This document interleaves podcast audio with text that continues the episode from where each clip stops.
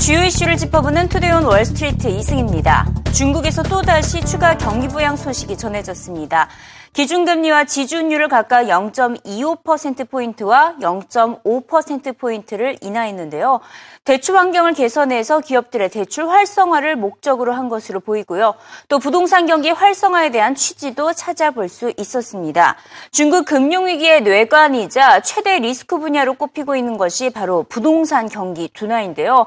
실제로 부동산 개발 투자는 올해 들어 9월까지 2.6% 증가에 그쳤습니다. 지난해 같은 기간보다 무려 10%포인트 가까이 둔화된 수준인데요. 이번 금리 인하로 부동산 투자 활성화를 정부에서는 기대를 하고 있는 것입니다. 일단 시장은 이번 소식을 환영을 했습니다. 중국 당국이 개혁에 대한 확신과 의지를 보이고 있고 다른 중앙은행들에게까지 추가 경기 부양 압박을 전하고 있기 때문인데요. 시장은 중국 경착륙 여부를 가장 주시하고 있다는 평가입니다. Well, we continue to watch China very closely. That clearly has been a, a, key contributor to global risk aversion and global risk appetite. So it's it's probably the a number one um, thing we focus on. And our biggest risk case scenario is a is a hard landing in China. And I will say, just on, on to tag on to what uh, Krishna said, I, I, do agree that it's a risk on period with the central banks um, all accommodative, but eventually fundamentals do have to show up. 이번 중국의 결정에 일본도 추가 경기 부양 단행을 할 가능성이 높아졌습니다. 당장 이번 주 금요일에 열리는 금융정책회의에서 추가 양적 완화 정책을 꺼내놓을 것으로 예상이 되고 있는데요. 최근 일본에서는 내부적으로 최대 5조엔 규모의 재정 지출 패키지를 마련해야 한다는 주장까지 거세지고 있기 때문에 가능성이 더욱더 높아졌다는 평가입니다. 지금 한동안은 기업들의 실적이 주도했던 시장 분위기가 또다시 중앙은행의 정책에 예민하게 반응하고 있는데요. 전 세계 각국의 중앙은행들이 다시 시장의 주인공이 되고 있다는 평가입니다. The Bank of Japan, Kuroda also understands the value of surprise. And with the Japan Post uh, offering coming up uh, by the end of the month, I wouldn't be surprised if he also unveils additional stimulus that no one is expecting. For the global market, it's without a doubt, it's still being a function of the central banks throughout the world, led by the PBOC and what they're doing, because we have now become so focused on China from their stock market to their actual economy. And by the way, on Monday, they convene a meeting for their economic progress where they'll come out with their game plan for one year to five year. So that is a very important topic is why they, they changed their, their rate structure overnight. The, the Japan story, the, the European story. The fact of the matter is for me, the United States of America's generator has been working. The lights are on, and we're starting to function on our own. We're leading the global markets in a, in a, demonstration that what our central banks have done will be successful. I believe our central bank is behind. They should have raised rates already. But that being said, you're still trading, and your investment outlook is still based on central banks throughout the world. We need that to be removed so we can continue to succeed and invest as Americans. 중국의 추가 경기 부양 소식과 미국의 IT 대기업들의 실적 호조로 나스닥이 고공행진했습니다. 2.27%나 상승을 하면서 마감을 했는데요. 두 달 만에 최고치를 기록했습니다. 특히 나스닥 전체 시가총액의 40%를 차지하고 있는 대형 기업들이 주도를 했는데요. 아마존, 마이크로소프트, 알파벳을 빼놓을 수가 없겠습니다. 아마존의 주가 6.2% 올랐고요. 마이크로소프트는 무려 10%, 아, 구글의 모 회사인 알파벳은 5.6%나 올랐습니다. 있습니다. 일부가 전체를 이끌고 있는 셈이기 때문에 다소 불안정하다라는 평가도 나오고 있습니다. 이번 나스닥의 상승을 불안하게 지켜본 전문가들도 꽤 있었는데요. 마치 지난 2000년대 초반 기술주 버블이 연상된다고 경고하기도 했습니다. You know, when we're looking at the NASDAQ, specifically the NASDAQ 100, those top five names, it's Apple, it's Amazon, it's Facebook, and it's Google, uh, make up 35, almost 40% of the entire uh, weight of that thing. So you have these four or five stocks doing most of the heavy lifting, and there's a lot of stocks in that index that are basically in a bear market or at least a correction. So to me, you know, and I know Carter is going to get into the breath, I just don't love that concentration. It just makes me a little nervous. It reminds me of the year 2000. Well, it has that element. One, one thing we know know is that there's been great exploitation of potential. A lot of stocks that had breakout levels have broken out. Um, and we have a few to go, possibly, right? right? There's Apple and Facebook. But the broad message from the NASDAQ is that most stocks are not only not participating, they're in bear markets. They've been going down for more than a year, and most are down more than 20%. That's a bifurcation that often happens at or near the end of a cycle. 그래도 확실한 것은 이들 기업들의 실적은 뒷받침을 하고 있다는 것입니다. 페이스북과 구글, 아마존 등 대형 IT 기업들의 매출 성장률 뛰어난데요. 평균을 내봤더니 연간 최대 30%에 육박을 하고 있습니다. 특히 아마존의 클라우드 사업 매출은 연간 78%나 증가를 하면서 선두주자 역할을 톡톡히 하고 있습니다. 전 세계 클라우드 시장 규모는 570억 달러인데요. 2017년까지 1,300억 달러까지 돌파할 것으로 예상이 되고 있습니다. 다시 말해서 클라우드 사업을 하고 있는 아마존과 구글 등 IT 기업들의 실적 호조는 지속된다는 의미입니다. tech really is becoming the must-own group for the fourth quarter.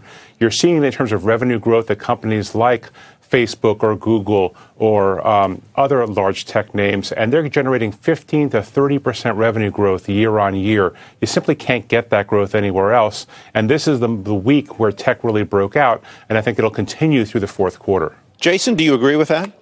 Uh, absolutely. And, you know, the question we're getting is these stocks have had a big move. Are they still worth owning? And we think absolutely. And when you look at these names, you know, whether it's, again, a Facebook or a Google, you know, Google is basically trading at 12 times this year's cash flow. That's the same as people are paying for, for Disney on this year's cash flow. Um, and, you know, your, your point about the movie trailer, where the eyeballs going? They're going online. That is, that is where the consumers are. 과연 어떤 업체의 주가가 먼저 1000달러에 돌달을 할까요? 구글은 지금보다 40%, 아마존은 지금보다 65%더 오르면 1000달러 돌파가 가능합니다. 일단 구글은 모회사 알파벳을 출범을 했고요. 아마존은 클라우드 사업부 분사 가능성이 남아 있기 때문에 구글의 주가 상승률이 더 빠르게 진행이 될 것으로 보입니다. 하지만 동전 던지기 마냥 승부를 알 수 없는 막상 막하라는 평가입니다. First and foremost, Google's definitely been much more vocal about never wanting to split its stock share price. So if we take that into account, you kind of have to default and say Google's probably more likely because Amazon has a higher probability of defaulting to a share price uh, stock split. So now let's look to the options. As you mentioned, my specialty. If we look to the options market, obviously the move to a thousand is only around a 40% move for Google, whereas it's a 65% move for Amazon. So that's going to be taken into account. If we kind of adjust that for that volatility in the options market, they get to be fairly similar probabilities here. So I would have to say at the end of the day, if you assume that Amazon won't split its stock price before, it's pretty much a coin toss.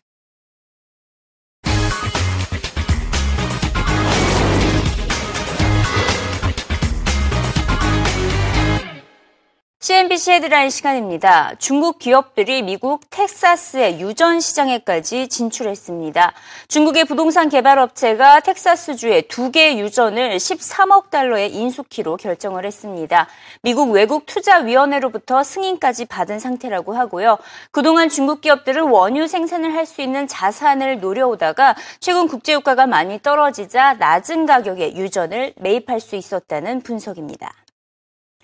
이번 주 애플의 3분기 실적이 발표될 예정인데요. 시장이 가장 주시하고 있는 실적 중 하나입니다.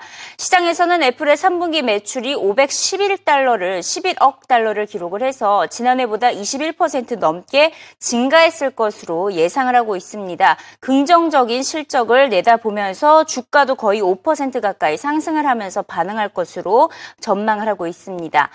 BGC 금융은 3분기 실적보다는 4분기 가이던스를 더 주시해야 한다고 조언을 했습니다. 이번에 아이폰 판매 호조가 전해지더라도 판매 사이클이 붕괴돼서 4분기 전망이 부진할 경우에는 주가가 오히려 떨어질 것이라는 분석인데요. 특히 이번 달에는 애플이 이제 9월에 판매된 중국에서의 아이폰 6S와 6S 플러스 판매량이 공개가 됩니다. 전 세계적으로 스마트폰 판매량이 한 8% 둔화된 가운데 중국에서의 판매 수치도 애플에게는 가장 큰 관건이 될 것이라고 시장에서는 분석을 하고 있습니다. 인민은행이 기준금리를 또다시 인하한 가운데 리커창 총리는 올해 성장률이 6%대를 기록할 것임을 시사했습니다. 리커창 총리는 지금까지 7%를 정확히 명시한 적이 없다고 발언을 했는데요. 7% 안팎을 기록해도 크게 우려하지 않는다고 강조를 하면서 6.8%에서 6.9%대의 성장률이 합리적임을 시사를 한 것입니다. 경착륙 우려를 덜어내려는 발언으로 풀이가 되고 있습니다. 최근 발표된 3분기 성장률은 6.9% 2.4%로 6년 만에 최저치를 기록한 바가 있습니다. 나스닥이 2% 넘게 오른 가운데 페이스북의 주가는 100달러를 돌파를 했습니다. 지난 2012년 상장 이후로는 170%나 상승한 수준인데요. 다음 주 실적 발표를 앞둔 가운데 모바일 사용자와 광고 수익이 모두 증가할 것으로 예상되고 있습니다. 강한 상승 모멘텀이 존재하고 있다는 평가입니다. Near term, we're probably at or very close to a top. We could see this powering higher. There's a lot of momentum here. Great company in a great position, but you're paying an awful lot for it. And we just fundamentally don't believe in paying for 110% perfection and execution because about nine times out of 10, you look back on that and kind of shake your head. We'd rather do it the right way, even if we lose a little bit in the next couple weeks and get it right for the long term. But certainly a great story if a little bit over its skis right now. Yeah, I mean, doubt Mark Zuckerberg and the Facebook team at your peril, though, right? Hasn't that been proven to this point as an investor? Well, part of the way I got on your show as often as I do, and I love being here, is that I was the guy with the $18 price target when they went public at 38. So I doubted them, and I think it was a great company. I never doubted the company, doubted the valuation. You always have to care about valuation. When you fall in love with a valuation story, you've fallen out of bed with your job, which is trying to be skeptical so the investors can trust you to make the right call. All that being said, we love the video, we love the company. It's just too expensive here.